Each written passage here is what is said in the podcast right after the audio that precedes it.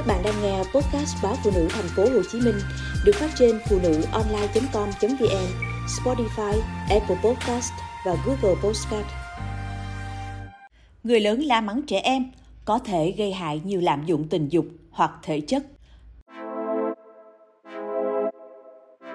Nghiên cứu được công bố trên tạp chí Lạm dụng và bỏ bê trẻ em dựa trên 166 dữ liệu nghiên cứu trước đó để đưa ra phân tích chi tiết về chủ đề này.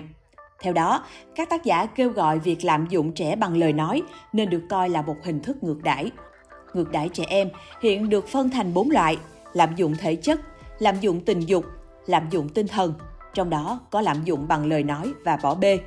Theo các nhà nghiên cứu, kết quả của nghiên cứu này có thể đưa ra chiến lược phòng ngừa và điều trị. Không giống như các hình thức lạm dụng tình cảm khác, bao gồm thờ ơ, im lặng và chứng kiến bạo lực gia đình. Lạm dụng bằng lời nói được các nhà nghiên cứu phân loại là nghiêm trọng và cần được đặc biệt chú ý. Được ủy quyền bởi World Mother, một tổ chức từ thiện của Anh nhằm cải thiện sức khỏe trẻ em bằng cách chấm dứt lạm dụng bằng lời nói do các nhà nghiên cứu tại Đại học Wingate ở Bắc Carolina và Đại học College London tiến hành.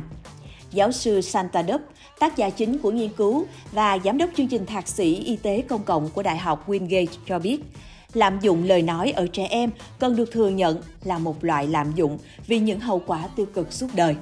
Nghiên cứu cho thấy, việc người lớn như cha mẹ, người giám hộ, giáo viên và huấn luyện viên vân vân nếu la hét trẻ có thể gây ra tác động lâu dài và biểu hiện dưới dạng đau khổ về tinh thần, chẳng hạn như trầm cảm và tức giận. Biểu hiện của trẻ là phạm tội, sử dụng chất gây nghiện hoặc lạm dụng. Ngoài ra, trẻ còn gặp các vấn đề về sức khỏe thể chất, chẳng hạn như phát triển bệnh béo phì hoặc bệnh phổi. Jessica Bondi, người sáng lập World Matter, nhấn mạnh tầm quan trọng của việc tác động thực sự của việc lạm dụng bằng lời nói ở trẻ em. Tất cả người lớn, đôi khi vì stress do công việc quá tải và gánh nặng cuộc sống mà nói những điều không chủ ý. Nhưng ít ai nghĩ rằng nó sẽ để lại di chứng lâu dài cho trẻ. Chúng ta cần nhận biết những hành động này và chấm dứt việc lạm dụng trẻ bằng lời nói. Cô nói. Các nhà nghiên cứu cũng kêu gọi cần có sự nhất quán trong việc xác định lạm dụng bằng lời nói ở trẻ em để phổ biến và cảnh báo tác động của nó. Từ đó có thể phát triển các biện pháp can thiệp. Theo đó, các chuyên gia khuyến khích người lớn tránh la hét, lăng mạ, hạ nhục hoặc gọi tên khi nói chuyện với trẻ, cũng như suy nghĩ trước khi nói và dành thời gian để hàn gắn mối quan hệ với trẻ sau khi nói ra điều gì đó gây tổn thương. Tương tự, quy tắc đầu tiên của việc tránh la hét là không được chỉ trích khi la mắng.